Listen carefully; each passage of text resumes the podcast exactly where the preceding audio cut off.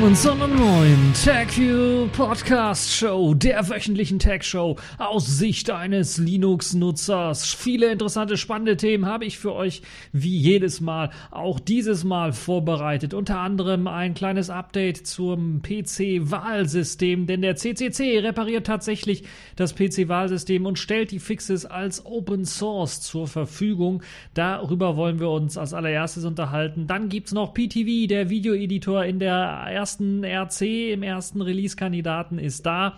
Canonical und Microsoft arbeiten zusammen, zusammen an einem extra Linux-Kernel für Microsoft Azure.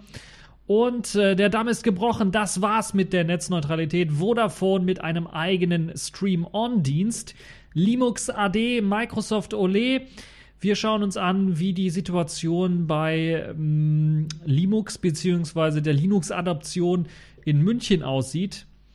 Und wir haben natürlich auch noch die Kategorien in dieser Woche. Einmal die Distro der Woche, das ist diesmal Ubuntu 17.10, die Beta 2 ist erschienen.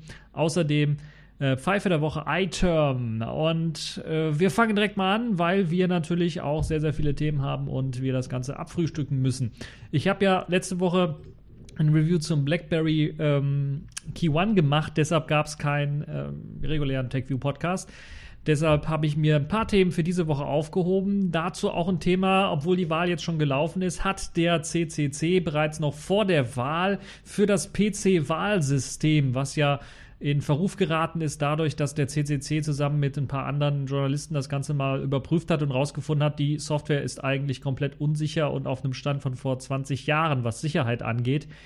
Äh, der CCC hat gedacht, wir müssen das vor der Wahl noch irgendwie berichtigen, weil die ganzen Fixes, die dort reinfließen, alle doch eher schlecht als recht sind und hat deshalb mal vor allen Dingen dann einen, äh, ja, eine Open Source Spende quasi gemacht für PC Wahl, um eben eine sichere Up Update-Funktion zu gewährleisten. Man hat im Grunde genommen äh, ein ja, eine Bibliothek, eine Sicherheitsbibliothek, die aktuelle Sicherheitsstandards eben einhält, geschrieben. Und man hat eben dann äh, diese etablierte Kryptobibliothek unter einer freien Softwarelizenz angeboten und das als eine Art Sachspende einer Open Source Bibliothek namens Walrus, so nennt sich das, ähm, diese, diese Bibliothek, bereitgestellt. Äh, sie steht sogar unter der Lesser GPL.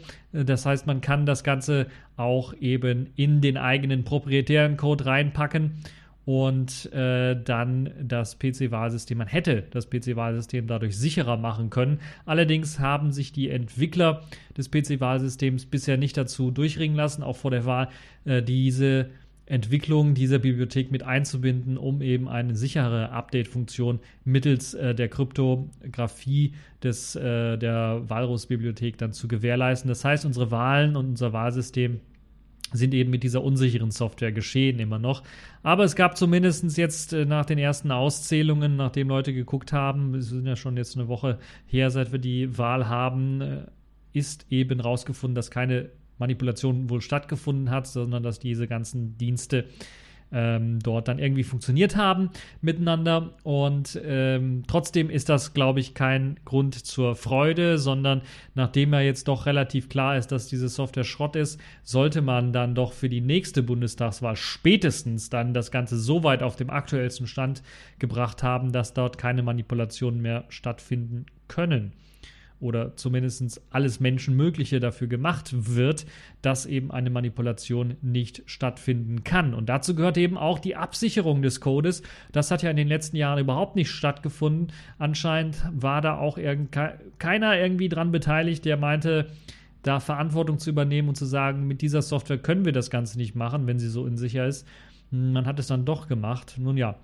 Ist aber auf jeden Fall nach dem Motto Public Money, Public Code übrigens eine sehr interessante Initiative, ich glaube der Free Software Foundation, die darauf hinweist, dass es Sinn macht, dass wenn wir schon unsere Steuergelder für das Entwickeln von solcher Software dann verwenden, dass dann eben der Code auch öffentlich zugänglich sein muss, so dass halt eben nicht nur ähm, die Behörden was davon haben, sondern natürlich auch nachgeschaut werden kann. Wir natürlich auch was davon haben und sehen können, okay, das dahin ist unser Geld geflossen wir als Entwickler natürlich, aber natürlich kann man auch Dritte beauftragen oder wenn wir selber in der Lage sind und dann einfach mal nachschauen, ob eben dort vernünftig gearbeitet worden ist, ob das Steuergeld ordentlich eingesetzt worden ist oder ob da Unfug getrieben worden ist. Das geht in anderen Bereichen, kann man das durchaus machen. Und es gibt ja auch einen Steuerverschwendungsreport. Ich glaube, der ist jedes Jahr oder so. Und der sagt ja auch dann, wo Steuern verschwendet wurden, Steuergelder verschwendet worden sind, wo eben irgendwie zu viel Bürokratie ist oder wo einfach Geld irgendwo versenkt worden ist. Und da macht es, glaube ich, Sinn, dass man hier so eine Kontrollinstanz dann auch für Code hat. Das heißt, für Public Money muss halt eben auch Public Code bereitgestellt werden. Eine super Initiative. Das aber nur so am Rande. Also eine schöne Geschichte, dass der CCC da versucht hat, eben auch das PC-Wahlsystem dann noch mal irgendwie zu retten. Da also mein dickes, dickes Lob, was das angeht. Kommen wir äh, zum zweiten großen Thema, was äh, ziemlich interessant ist für diejenigen, die unter einer Linux-Distribution auch Videos schneiden wollen. Dazu zähle ich ja auch. Hab bisher da immer KDN Live verwendet, weil das eben äh, KDN Live eben das beste Videoschnittprogramm, das beste freie Videoschnittprogramm ist, das es derzeit gibt. Es gibt natürlich auch proprietäre, die teilweise auch kostenlos ähm, bereitgestellt werden und auch unter Linux laufen, aber ja, muss sich jeder selber entscheiden. Ich komme mit KDN Live am besten zurecht. Aber für diejenigen, die jetzt vielleicht mal nach einer Alternative Ausschau halten wollen, gibt es eben auch Alternativen, auch freie Software, nämlich PTV in der Version 1.0 ist als Release-Kandidat herausgekommen. Der Codename heißt Ocean Big Chair und die Version 099 intern eigentlich äh, hat eine jede Menge Fixes und Performance-Verbesserungen bekommen und äh, ist ja die beste beste Vorbereitung für die Version 1.0, die dann jetzt zukünftig rauskommen soll. Es gibt auch, das ist das Interessante, wer das ausprobieren möchte, das kann ich ganz zum Anfang sagen, die Möglichkeit, das als Flatpak herunterzuladen und, äh, und auszuprobieren. Das sollte dann auf den äh, meisten modernen Linux-Distros ohne Probleme laufen. Fedora, Ubuntu sollte das alles lauffähig sein. Sehr schön ist, dass äh, das Google Summer of Code äh, mitgeholfen hat, Anfang des Jahres dann äh, doch diesen Code zu verbessern.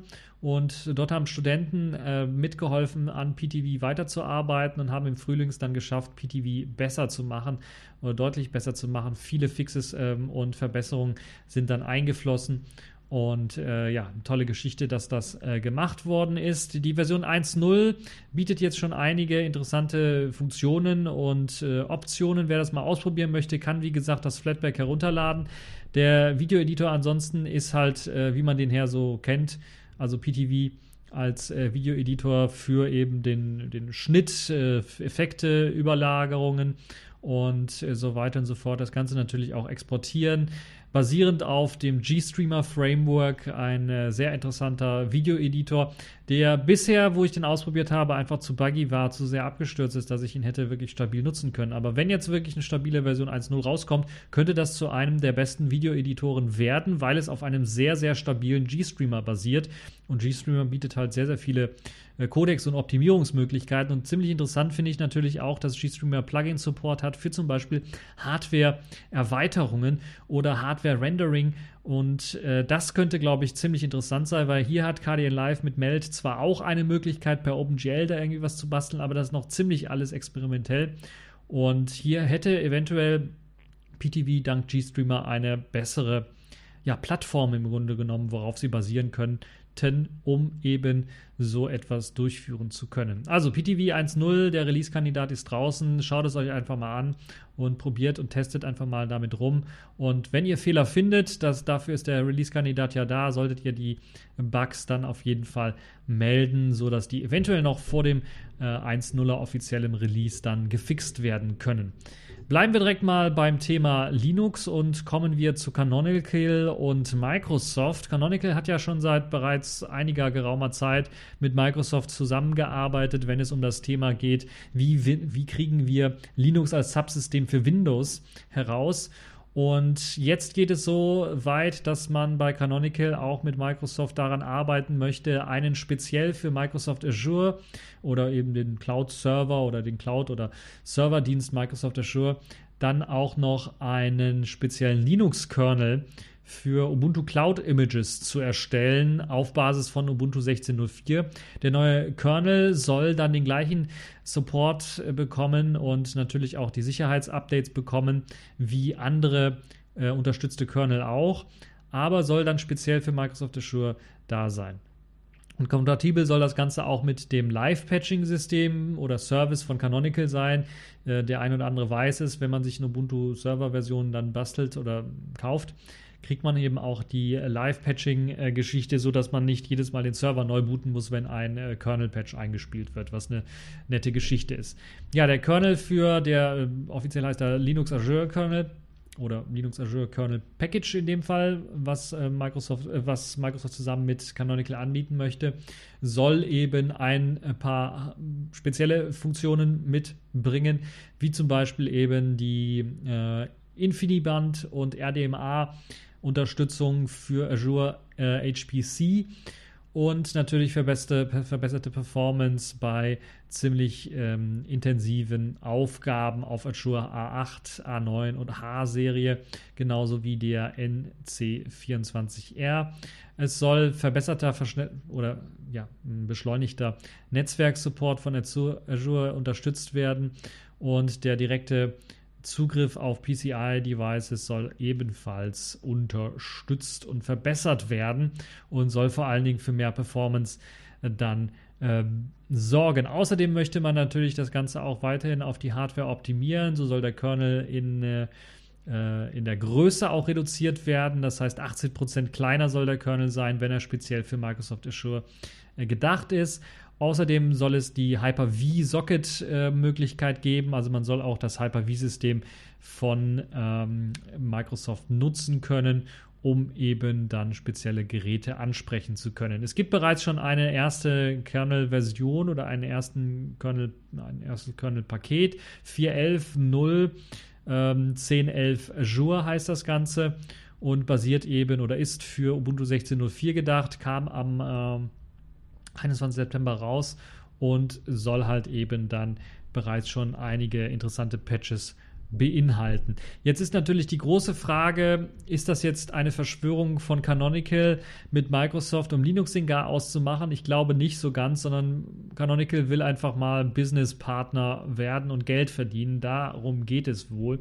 Und es ist, glaube ich, auch kein Verrat an der freien Software oder Open Source Community. Aber man muss natürlich sicherstellen, dass eventuell diese Patches, die dort eingespielt werden, dass die eventuell dann auch zurückfließen können in den offiziellen Kernel, also Unterstützung für zum Beispiel eben Microsoft Azure als äh, Cloud-Dienst oder sowas. Also da wird es durchaus schon Sinn machen, wenn Canonical da jetzt nicht ein eigenes Süppchen komplett kochen würde, sondern das Ganze dann auch weiterhin mit dem Standard-Kernel dann äh, kompatibel machen könnte oder zumindest die Patches einreichen könnte, sodass die eventuell dann in dem offiziellen Kernel landen können.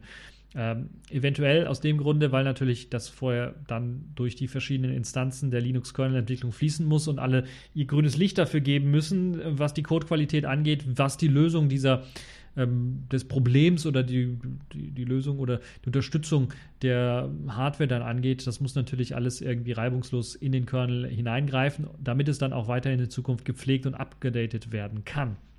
Und das ist halt das, wo ich dann momentan noch so meine Zweifel so ein bisschen habe, weil ansonsten wäre das eventuell schon in den Linux-Kernels alles eingeflossen. Nun ja, Canonical arbeitet jetzt zusammen eben an einem speziellen Ubuntu-Kernel für Microsoft Azure, Ubuntu Linux-Kernel für Microsoft Azure Dienste und da bin ich mal gespannt, was daraus wird. So, kommen wir äh, zum nächsten Thema und das ist ein Thema, wo ich ein bisschen was mehr Zeit rein investieren möchte. Ein netzpolitisches Thema. Wir haben ja schon mal darüber gesprochen. Also ich habe gesprochen, ihr habt zugehört. Vielleicht habt ihr auch einen Kommentar hinterlassen, was äh, den Stream-On-Dienst angeht, den die Telekom gestartet hat, der ganz klar der, die Netzneutralität bricht, weil sie halt eben eine Art Paketfiltersystem einbauen ein Zero-Rating einbauen. Das heißt im Grunde genommen, wenn ich mit meinem Smartphone unterwegs bin und meinen Internetzugang haben möchte, dann gibt es eben bei der Telekom die Möglichkeit zu sagen, die und die Dienste sind ausgenommen von der Volumenbeschränkung. So kann ich dann zum Beispiel den Telekom-Dienst für Musikstreaming einfach unbegrenzt nutzen, ohne dass es auf mein Volumen angerechnet wird. Und das hat natürlich Nachteile, weil nicht jeder das machen kann, also andere Streamingdienste eventuell das nicht machen können oder auch nicht wollen, weil sie einen ganz klaren Verstoß gegen die Netzneutralität sehen. Und ich kann zum Beispiel meine YouTube-Videos oder meinen Podcast da auch nicht einbringen, weil sie dann sagen, nö, das ist, äh, geht nicht. Offiziell heißt es natürlich bei der Telekom, ja, jeder kann ja mitmachen, kostet auch nichts. Aber wie ihr ja dann in der Realität sehen werdet, ist das der, nicht der Fall. Also ich kann mit meinen YouTube-Videos und mit meinem ähm, Podcast da nicht einfach sagen, ich mache beim Zero-Rating beim Stream-On-Dienst mit. Das geht leider nicht. Ja, äh, jetzt ist der Damm quasi gebrochen, nachdem die Telekom das durchgeführt hat und nicht äh, Einhalt dem Ganzen geboten worden ist. Hat jetzt auch Vodafone angekündigt, einen eigenen Stream-On-Dienst in Anführungszeichen zu starten. Und äh, ja, damit war es dann wohl mit, äh, das mit der Netzneutralität, würde ich mal sagen, weil halt eben dem Ganzen nicht schnell Einheit geboten worden ist. Ja, ein klarer Verstoß gegen die Netzneutralität zieht also Nachahmer an. Und die Netzneutralität kann man nun wohl endgültig begraben, so habe ich irgendwie das Gefühl. Vodafone bietet dabei ähm, das Ganze noch in der perfideren Art und Weise an, als das die Telekom macht. Denn sie haben nicht nur einen Dienst, sondern sie haben so quasi kleine Paketchen, wo man sich dann sein Qualitätsinternet herausarbeiten kann.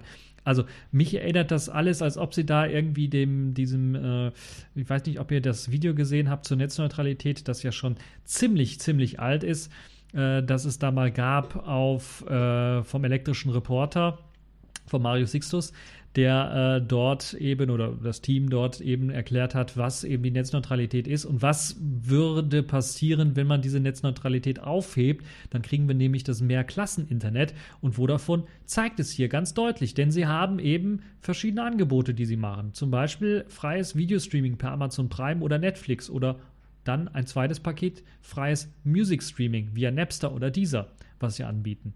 Dazu muss man halt eben einen bestimmten Vodafone Pass, so nennt sich das hier, kaufen oder abonnieren.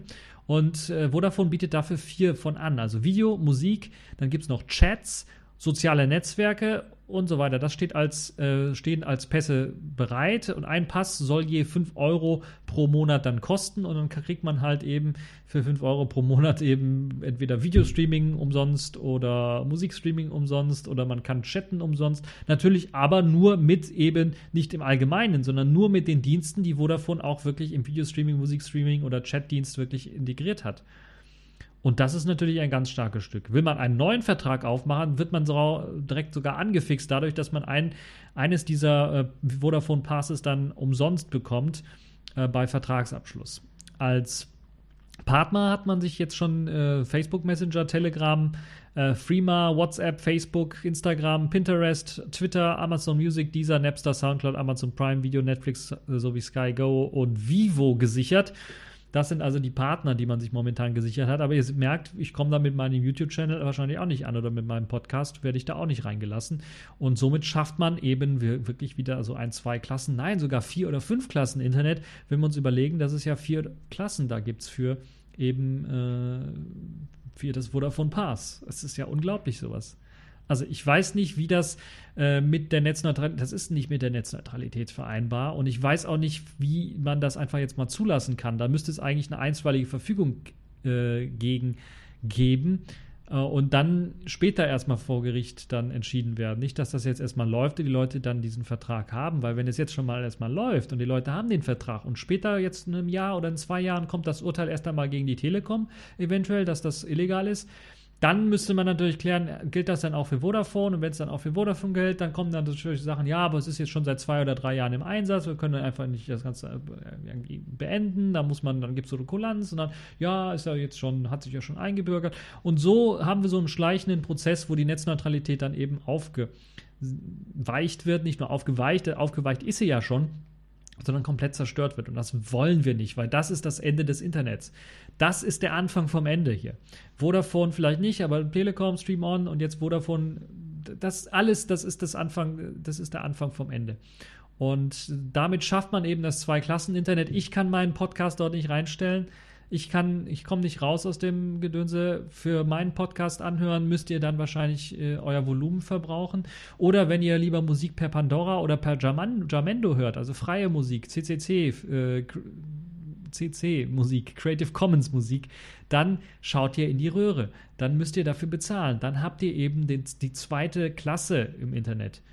Und äh, ja, wenn ihr das nicht haben wollt, müsst ihr halt eben Deezer oder Napster oder Soundcloud oder sowas benutzen. Das ist natürlich nicht das, was wir wollen. Das ist natürlich das, was das Internet kaputt macht, weil dann werden es kleinere Firmen wie ähm, jetzt Jamendo oder Pandora nicht schaffen können, überhaupt nennenswerten Marktanteil zu bekommen, weil man halt eben in der zweiten Klasse drin steckt und nicht in die erste Klasse aufsteigen kann oder es auch aus prinzipiellen Gründen einfach nicht will, weil man eben kein Zweiklassen-Internet haben möchte. Und das sollte man ja vielleicht auch mal bedenken. Nun ja, also ich finde das schon eine sehr, sehr traurige Entwicklung und hoffe, dass das möglicherweise so schnell wie möglich irgendwie gesetzlich dem Ganzen den Riegel vorgeschoben wird, weil anders lernen es die Firmen nicht, weil sie sind einfach, die haben die Dollarzeichen oder die Eurozeichen in ihren Gesichtern, wenn man das mal so comicartig beschreiben möchte. Die sind einfach geldgeil, ohne Ende. Und äh, denen ist einfach Moral oder jegliche Moral oder jegliche Gesetzeskonformitäten vollkommen egal. Und die Netzneutralität ist denen, geht denen am Arsch vorbei. Das zeigen sie hier mit diesem ganz deutlichen Zeichen, jetzt wo Vodafone eben bei äh, diesem äh, ja, Netzneutralitätsverstoß der Telekom ganz einfach nachzieht. Da zeigen wir ganz deutlich, zeigen sie ganz deutlich, dass denen das komplett am Arsch vorbeigeht. Das muss man in aller Deutlichkeit so sagen. Und uns als Nutzer darf das nicht am Arsch vorbeigehen, weil dann haben wir das Internet kaputt. Dann haben wir es richtig kaputt gemacht und wir kriegen das dann nicht mehr gefixt. Wenn es einmal angefangen hat mit dem Scheiß, dann kriegen wir das nicht mehr gefixt. Wir kriegen das nicht mehr repariert. Wenn das Internet einmal zerfällt in verschiedene Dienste und Dienstleistungen, die du extra bezahlen musst, in zwei, drei, vier Klassen Internetsystemen, in abgeschirmten ähm, Internetblasen, wo nur bestimmte Leute dann, die bezahlt haben, die sich extra eingekauft haben, dort reinkommen, dann haben wir das Internet kaputt. Das ist was anderes als dem Paywall vor Bild.de oder was weiß ich oder Spiegel oder sowas online. Das ist was komplett anderes. Da bezahlt man für den Inhalt. Hier bezahlt man dafür, das Internet kaputt zu machen. Extra Geld. Das kann doch wohl nicht angehen. Deshalb kann ich alle nur zum Protest aufrufen dagegen und solche Dienste vor allen Dingen, auch wenn sie euch angeboten werden, ganz entschieden zurückweisen. Wenn ihr da eine E-Mail bekommt, hm, meistens ist es ja Werbe-E-Mail oder sowas, aber wenn ihr einen Brief bekommt oder sowas, nehmt euch vielleicht auch mal die fünf Minuten Zeit, den normalen Brief zurückzuschreiben und den Protest dagegen ähm, dann komplett nochmal aufzuzeigen und zu sagen, ja, das ist ein komplett, äh, kompletter Mist und Bockmist und eventuell sogar vielleicht damit zu drohen, den Vertrag zu kündigen oder einfach nicht mehr zu verlängern, wegen und dann explizit darauf hinzuweisen, wegen eben dieses ähm, Stream-Ons oder wegen eben des Bruches der Netzneutralität, die von der Firma dann begangen wird. So, das ist so mein Wort zum Sonntag, was das angeht. Bleiben wir aber bei einem Aufregerthema, das auch wieder mal was, ein bisschen was mit Netzpolitik zu tun hat. Na, eigentlich hat es nur mit Politik zu tun. Es hat auch gar nicht mehr mit Technik so viel zu tun. Linux AD, Microsoft Ole, wir schauen mal wieder nach München und die Linux-Geschichte. Im Oktober soll es in München eine neue Groupware geben für die ganze IT-Infrastruktur. Welche das jetzt wirklich sein wird, ist eigentlich unklar. Und jetzt fragen sich einige, warum? Es gab da eine Ausschreibung und da hat doch das Konsortium rund um äh, Collab doch gewonnen. Warum wird denn das jetzt nicht mit dem Collab? Ja, das, ähm, naja. Ja, also ein Dreierkonsortium rund um Collab hat den Zuschlag eigentlich bekommen. Aber bei Collab handelt es sich ja um eine freie äh, Groupware-Lösung und jetzt hat man ja schon, schon ein bisschen was inoffiziell beschlossen. Eigentlich ist es noch nicht in, in Meißel, äh, in Stein gehauen, gemeißelt, so rum. Äh, aber es ist auf jeden Fall ähm, wahrscheinlich so, dass bis 2020 tatsächlich wieder auf Microsoft Windows-Systeme zurückmigriert wird. Äh, es ist völlig unklar, wie viel das Ganze kosten wird. Es wird wahrscheinlich in hunderte Milliarden, Millionen äh, reingehen. Milliarden wäre vielleicht ein bisschen übertrieben, aber Millionen auf jeden Fall reingehen, die wieder die Steuerzahler zu blechen haben. Für so einen Bockmist, der da aus rein politischen Gründen dann entschieden worden ist. Und äh, ja, schauen wir uns das Ganze mal an. Wie sieht denn das jetzt aus? Äh, bleiben wir erstmal bei der Groupware. Also Groupware, was ist eigentlich Groupware, fragen sich die einen oder anderen. Ja, Groupware ist im Grunde genommen ein Verwaltungsorganisationsprogramm, wo man E-Mails verwalten kann, Kalendereinträge verwalten kann und so zum Beispiel das Ganze auch miteinander verknüpfen kann, weil eventuell jemand dann vielleicht einen Termin per E-Mail geschickt bekommt und dann bisher hatte man halt so einen Mischmasch aus Thunderbird für E-Mails und Oracle hat man als Kalenderlösung verwendet und das waren halt eben zwei Programme und das ist einfach nicht mehr zeitgemäß, hat man sich gedacht. Stimmt auch, ist komplett nicht zeitgemäß. Anderes Problem ist, man hat natürlich dann auch nicht die Möglichkeit, irgendwie bei dem Oracle-Kalender-Lösungsgedöse das per Smartphone irgendwie zu machen oder Smartphone E-Mails empfangen und dann da Kalendereinträge. Horror. Horror auf jeden Fall. Kann ich verstehen, dass da eine Gruppware-Lösung her muss und ich kann es auch nicht verstehen, dass es bisher keine gab. Das muss ich ganz ehrlich sagen. Ja, seit 15 Jahren wird das äh, etwa so eingesetzt, also mit diesem äh, Thunderbird und Oracle als Kalenderlösung. Und jetzt wird, will man halt auf eine zentrale Groupware-Lösung setzen. Man hatte vor zwei Jahren, glaube ich, eine Ausschreibung gemacht und Colab hat da, oder das Konsortium rund um Colab hat dabei gewonnen. Und Colab ist eben eine Groupware, die eben eine freie Groupware ist, auf Open-Source-Lösungen setzt und eben die Möglichkeit bietet, dort dann halt eben das alles zu machen, was gemacht werden soll. Ja, nachdem man nun quasi, ja, quasi beschlossen hat, bis 2020 wieder auf Windows zurück zu migrieren, scheint man nun auch bei Colab als Groupware nicht mehr äh, das Interesse zu haben, sondern stattdessen auf Microsoft Exchange zu setzen.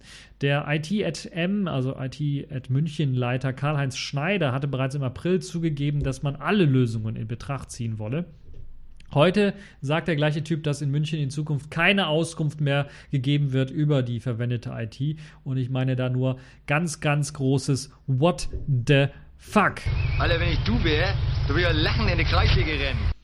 Die wollen also die Groupware geheim halten, um bösen Hackern die Angriffsfläche kleiner zu machen und das hat dann doch noch mal einen richtigen What the fuck verdient. Der Wind soll dich beim Scheißen treffen.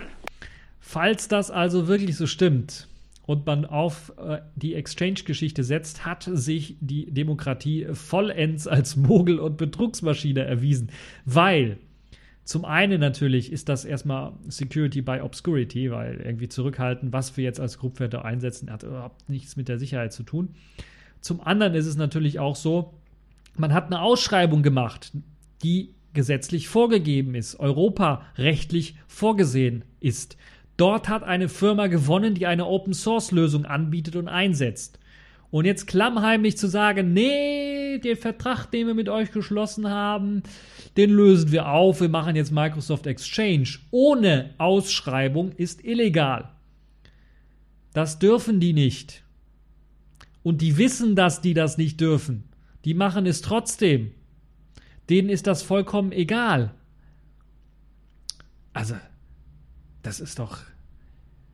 Deshalb rede ich eben von der Demokratie als Mogel- und Betrugsmasche. Wenn man weiß, dass man was Illegales tut und es trotzdem tut, mit dem Geld der Steuerzahler, kann man das nicht anders nennen. Ja, den. Äh, ja, ich bin mal gespannt, ob es eine Ausschreibung vielleicht geben wird noch kurz vor Ziel und dann sagen, ja, Markus hat gewonnen. Um halt eben dem Gesetz irgendwie dann noch, noch zu entsprechen. Es gucken jetzt auf jeden Fall viele Augen jetzt doch nochmal auf München und ganz klar ist diese ganze Linux-Geschichte ist da natürlich ein abgekatertes Spiel, eine politische Scharade sondersgleichen. Deshalb ist diese ganze Politik dort so wie die Demokratie im Allgemeinen, sehr stark gefährdet, was das angeht. Wie komme ich auf die ganze Geschichte? Nun ja, es ist eine rein politische Entscheidung von einem Projekt, das jetzt läuft, das jetzt schon fertig ist, das äh, Millionen eingespart hat, das technische Gründe hatte, weshalb man es überhaupt eingeführt hat, technisch und politische Gründe hatte, das komplett jetzt aus rein politischer, ideologischer Sicht aufzukündigen und in einen ja in eine ungewisse Zukunft zu leiten, denn wir müssen uns vorstellen, vor 15, 16 Jahren, wo das sogar glaube ich 17 Jahre jetzt schon fast her.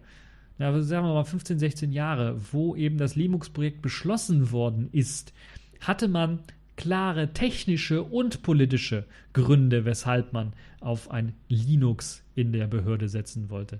Technische Gründe ganz einfach, weil die alten Windows NT4 Maschinen schon lange nicht mehr supported worden sind damals. Oder der Support schon lange ausgelaufen ist. Windows NT4 und Windows 2000 Maschinen liefen dort vor allen Dingen. Weiterer technischer und vielleicht auch finanzieller Grund ist, diese Maschinen waren teilweise neu, Sie waren aber nicht so gut, dass jetzt eine Umstellung auf Windows, was war das, Windows XP, hätte reibungslos auf allen Maschinen funktionieren können, um äh, den weiteren technischen Auflauf, äh, Ablauf dann äh, zu garantieren. Das, das war finanziell auch einer der Gründe, weshalb man umgestiegen ist, natürlich die Einsparung dadurch, dass man sich neue PCs sparen konnte. Man hat dafür natürlich dann aber Geld ausgeben müssen in die Entwicklung eines Clients, eines Linux-Clients, der eben dann Linux wurde, um eben die technischen Einrichtungen dort laufen lassen zu können.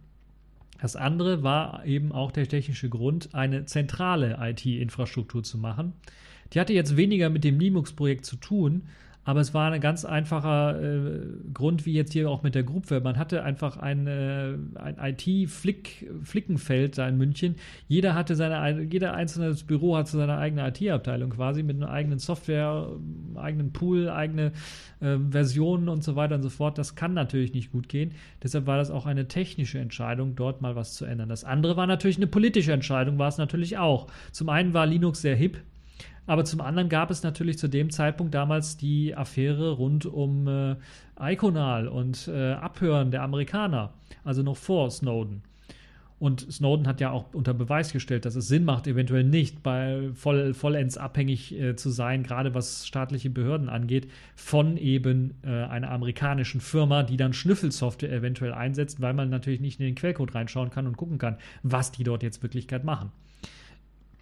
Das ist also auch die politische Entscheidung, die damals getroffen wurde. Und jetzt gibt es eine technische Entscheidung. Nein, es gibt keine technische Entscheidung, weshalb man Linux absägen sollte und auf Microsoft Windows umsteigen sollte. Ja, da komme ich selbst ins Husten, wenn ich darüber reden muss. So trocken wird denn der Hals. Nun ja, ähm, und jetzt gibt es nur eine rein politische Entscheidung, einfach zu sagen, ja, wir wollen auf Microsoft Windows umsteigen. Technisch macht das keinen Sinn. Politisch macht das auch, was jetzt so geheimdienstliche äh, Geschichten angeht, überhaupt keinen Sinn. Weil Microsoft bisher immer noch eine amerikanische Firma ist, keine Garantien dafür gibt, dass nicht dort abgeschnüffelt und abgeschürft wird. Und ähm, ja, es gibt einfach keine Begründung dafür. Und es ist ein abgekartetes Spiel. Der Oberbürgermeister der Stadt, äh, der Stadt Köln, sage ich schon, der Stadt München, hat ja angekündigt oder bereits gesagt, dass er Microsoft-Fan ist. Das heißt, der Grund, weshalb hier jetzt auf Microsoft-Produkte wieder zurückmigriert ist, einfach, er ist Fan von Microsoft und kriegt wahrscheinlich da und hier ein Werbegeschenk oder äh, ja, wir verlegen unseren Sitz mal nach München, zahlen, zahlen da ordentlich Steuern und so weiter und so fort. Das ist also der wahre Grund, weshalb man bei äh, der ganzen Geschichte wieder auf Microsoft setzen möchte. Und das ist korrupt. Das ist Bananenrepublik. Und ich kann mir einfach nicht vorstellen, wie äh, das nicht abgestraft werden soll vom Wähler, weil er ja dann auch noch Millionen davon bezahlen. Glaubt ihr denn im Ernst, dass Microsoft so viele Steuern in München bezahlt, um diese Rückmigration finanzieren zu können? Das glaubt doch kein Mensch im Ernst. Die kriegen noch im Gegenteil Steuerbegünstigungen, dass sie nach München ziehen um da irgendwie Arbeitsplätze aufzubauen oder um einfach mal zu sagen, ja, wir haben Microsoft in München, um angeben zu können. So sieht das Ganze aus und das Ganze wird dann auf dem Rücken der Steuerzahler läuft das Ganze, diese ganze Rückmigration. Die wird mehrere hundert Millionen kosten. 150 Millionen mindestens wird sie kosten müssen, weil natürlich nicht nur die neuen Maschinen angeschafft werden müssen, also neue Hardware gekauft werden muss, sondern es muss auch noch eine Windows-Lizenz gekauft werden. Und die Windows-Lizenz gibt es nicht einmalig, die müsst ihr mehrmals kaufen, weil ihr nicht einmal eine lebenslänglich bekommt, weil ihr mehrmals kaufen müsst, um weitere Updates überhaupt bekommen zu können. Für, wenn ihr überhaupt eine aktuelle Windows-Version euch holt, weil das ist natürlich wieder eine andere Sache. Wenn sie nämlich auf die Idee kommen, ja, wir wollen es aber billiger zu Anfang, damit die Leute nicht so meckern, dann kaufen wir uns eine Windows 8 Lizenz oder sowas. Und dann habt ihr nach zwei Jahren wieder das gleiche Problem, wenn Windows 8.1 ausläuft und man dann eben Windows 10 haben muss, um irgendwie Updates zu erhalten. Oder man muss dann noch mehr Geld bezahlen, um, um, um, um, um uh, überhaupt Updates für Windows 8.1 zu bekommen. Ja, das ist die wahre Geschichte. So sieht es in München aus. Und ähm, ja, wer es mir nicht glaubt, fragt äh, Leute, die dort arbeiten, was da jetzt für ein Chaos herrscht und was für eine Unsicherheit dort herrscht. Und ich kann mir auch durchaus vorstellen, dass die ganzen IT-Dienstleister, die dort jetzt für Linux gearbeitet haben, für das Linux-Projekt gearbeitet haben, natürlich jetzt auch komplett irgendwie die Lust verloren haben, da noch überhaupt einen Finger zu bewegen, wenn die Lage so unklar ist und sich alles darauf hin, äh, alles darauf hinsteuert, dass das alles jetzt so klammheimlich durch äh, Microsoft Windows Produkte ersetzt wird. Das kann einfach nicht sein. Da muss die normalerweise unsere Demokratie auch wehrhaft gegen sein, weil das ist Korruptistan im reinsten. Und das darf einfach so nicht sein. So, jetzt habe ich, glaube ich, genug Dampf abgelassen für diese Folge. Kommen wir mal zu ein bisschen was äh, anderem und äh, zu den Kategorien in dieser Woche. Accepted. Connecting. Complete. System activated. All systems operational.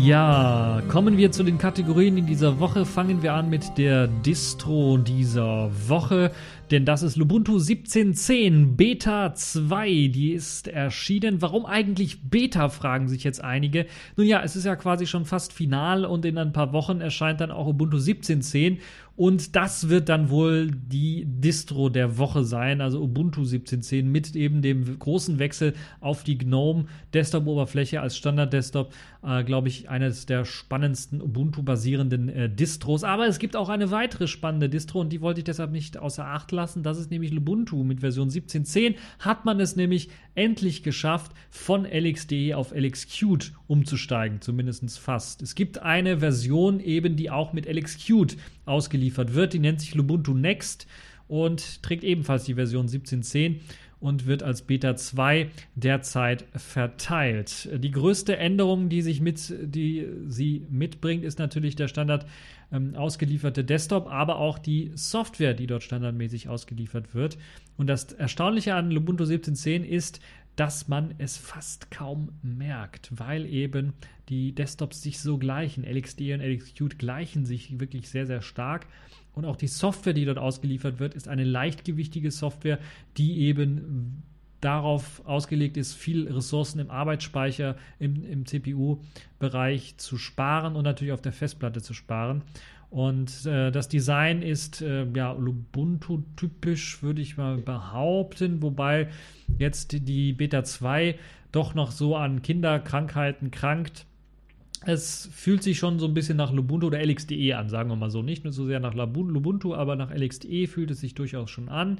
Es gibt äh, sehr viele Konfigurationstools, andere Konfigurationstools natürlich. Ein bisschen was mehr an Konfigurationen sind möglich. Die sehen ein bisschen was ja, schicker aus und äh, ist doch was anderes als eben bei äh, dem Lubuntu und mit LXDE Desktop. Und es ist nicht nur anders, sondern teilweise auch besser vor allen Dingen was die Konfigurationstools und Möglichkeiten angeht, die es dort gibt. Es gibt einfachere Einstellungsmöglichkeiten, zum Beispiel für das Panel und den Desktop und natürlich viel, viel mehr. Es ist aber auch noch eine Beta 2 und das merkt man und ich hoffe, das wird zur finalen Version dann ein bisschen was dran gearbeitet, weil es kommt nicht mit dem standardmäßig Lubuntu Design daher, sondern doch ziemlich stock äh, LXQt mäßig daher und das passt nicht so ganz, wenn man sich das Ganze dann doch mal genauer anschaut. Was mir zum Beispiel nicht gefällt, sind, dass da jetzt so doppelt gemoppelte Anwendungen auftauchen. Also zum einen habe ich ein Q-Terminal als Terminal-Anwendung und dann nochmal das LX-Terminal, das ja eine GTK-Anwendung ist und das Q-Terminal natürlich eine Qt-Anwendung ist das LX-Terminal dann auch mit dem äh, ja, hier, Windows 95 äh, GTK-Design daherkommt, was natürlich überhaupt nicht passt. Äh, dann das ganze Design ist, glaube ich, auch Stock OpenBox, wird da als Fenstermanager verwendet, ist auch die Standardeinstellung, aber es wird halt nicht das Lubuntu-Design verwendet, obwohl es vorinstalliert ist. Und das ist, finde ich, so ein bisschen schade. Das hätte man doch durchaus einstellen können. Also es wirkt wie eben ein ja, ein LXQt in Reinform mit Lubuntu-Tools und Gedönse, was man so standardmäßig hat, aber ohne, dass ohne dass äh, die Standardeinstellungen da Lubuntu-friendly oder nutzerfreundlich eingestellt wären. Das heißt, es wirkt alles so ein bisschen Stock, einfach draufgeklatscht, aber nicht richtig konfiguriert.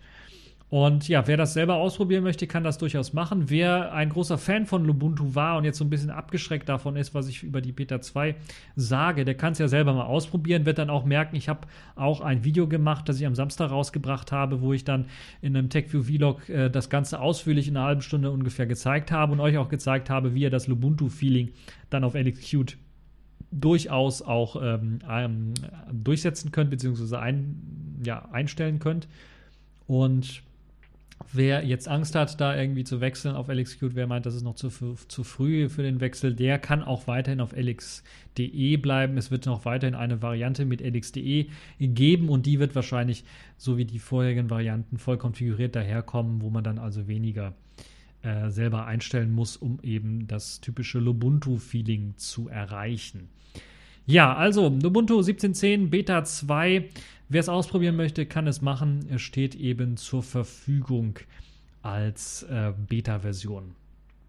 Ja, dann kommen wir zur Pfeife der Woche. Das ist in dieser Woche iTerm geworden, denn das schnüffelt ein bisschen was zu viel. Wer iTerm jetzt nicht kennt, das ist ein Terminal-Programm für macOS und es hat so ein bisschen ein Schnüffelproblem.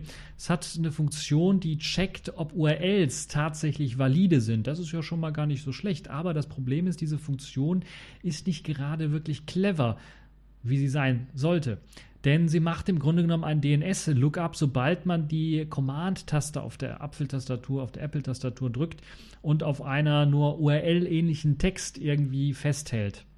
Das sorgt halt eben dafür, dass wenn ihr zum Beispiel SFTP oder sonst was irgendwie dort eingebt mit eurem Benutzernamen, vielleicht noch ein Passwort oder sowas dranhängt, dass eben die DNS-Abfrage dann ähm, auch geschieht mit eben eurem SFTP, SSH-Usernamen oder eventuell sogar Passwort, äh, der dann äh, oder das dann an den Provider geleakt wird, weil es halt eben per DNS-Abfrage dann dort äh, ja, abgefragt wird.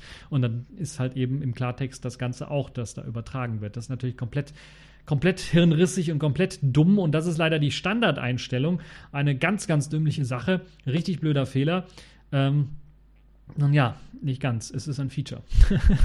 Sie bezeichnen es tatsächlich als Feature und dieses Feature kann man zwar abschalten, aber es ist standardmäßig eingeschaltet. Und wenn man nicht weiß, dass es überhaupt existiert, dann wundert man sich dann eventuell, dass irgendwann mal einer so ein Passwort herausgefunden hat und dann auf euren Server oder sowas zugreift. Und das darf natürlich nicht sein. Deshalb hoffe ich, dass jetzt iTunes da ein bisschen nachbessert. Und ja, jetzt fragen Sie eigentlich, wozu drückt man denn die Command-Taste überhaupt, wenn man da mit der Maus irgendwie rumfummelt? Ja, es gibt ja eben Command C zum Kopieren von bestimmten Sachen. Und wenn ihr das kurz drückt, um mal Command C zu machen, dann wird halt schon die DNS-Abfrage gemacht. Das heißt, ihr könnt auch nicht irgendwie was markieren und kopieren, ganz einfach aus dem Terminal heraus, weil halt dann eben auch schon dieser DNS-Lookup gemacht wird. Und das ist natürlich dann ganz, ganz missig, ganz, ganz blöd, wenn dann da noch so ein Passwort drin steckt.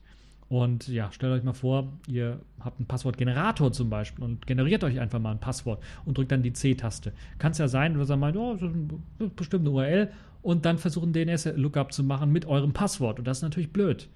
Das will man einfach nicht. Deshalb zu Recht, glaube ich, die Pfeife der Woche. In dieser Woche iTerm und hoffentlich wird das schnell gefixt. Ich danke daran äh, hierbei dann auch an Schmidtlauch, der mir den Hinweis geschickt hat, weil ich selber bin kein Mac-Nutzer und habe davon iTerm wenig Erfahrung und Ahnung. Aber als ich das gesehen habe und den Link mir angeklickt und durchgelesen habe, habe ich immer nur mit dem Kopf geschüttelt. Und äh, also sowas gibt es ja überhaupt, also das kann doch nicht sein. Das darf doch einfach nicht sein. Nun ja. Also, zu Recht die Pfeife der Woche, in dieser Woche iTerm. So, dann sind wir auch schon durch für diese Woche. Bisschen was kürzer geworden, als ich so gedacht habe. Äh, hoffe, es hat euch gefallen, diese TechView Podcast Folge. Wie gesagt, wenn ihr in den TechView Vlog reinschauen möchtet, auf YouTube dort einfach reinklicken. Dort findet ihr dann noch weitere interessante äh, Videos, unter anderem äh, letzte Woche immer noch BlackBerry äh, Key One Review. Es gibt was zu Selfish S, wer das so ein bisschen vermischt, vermischt, vermisst hat. Dort habe ich ein kleines ähm, Work in Progress oder ein kleines Fragespiel gemacht, wie man eben zum Beispiel die E-Mail-App aktiv, äh, aktiv umgestalten könnte und habe da einen kleinen Vorschlag gemacht, wie ich das Ganze jetzt so sehe momentan. Ähm, ist schon ein bisschen was Feedback reingekommen. Wer sich da ein bisschen wundert, es wird ein bisschen was umgeändert natürlich auch und das, das Feedback wird natürlich eingegangen ich werde dann noch ein weiteres Mockup machen, das dann hoffentlich auch in Kürze dann erscheinen wird. So, äh, das war's dann jetzt für diesen TechView Podcast. Ich hoffe, es hat euch gefallen und bis zur nächsten Folge.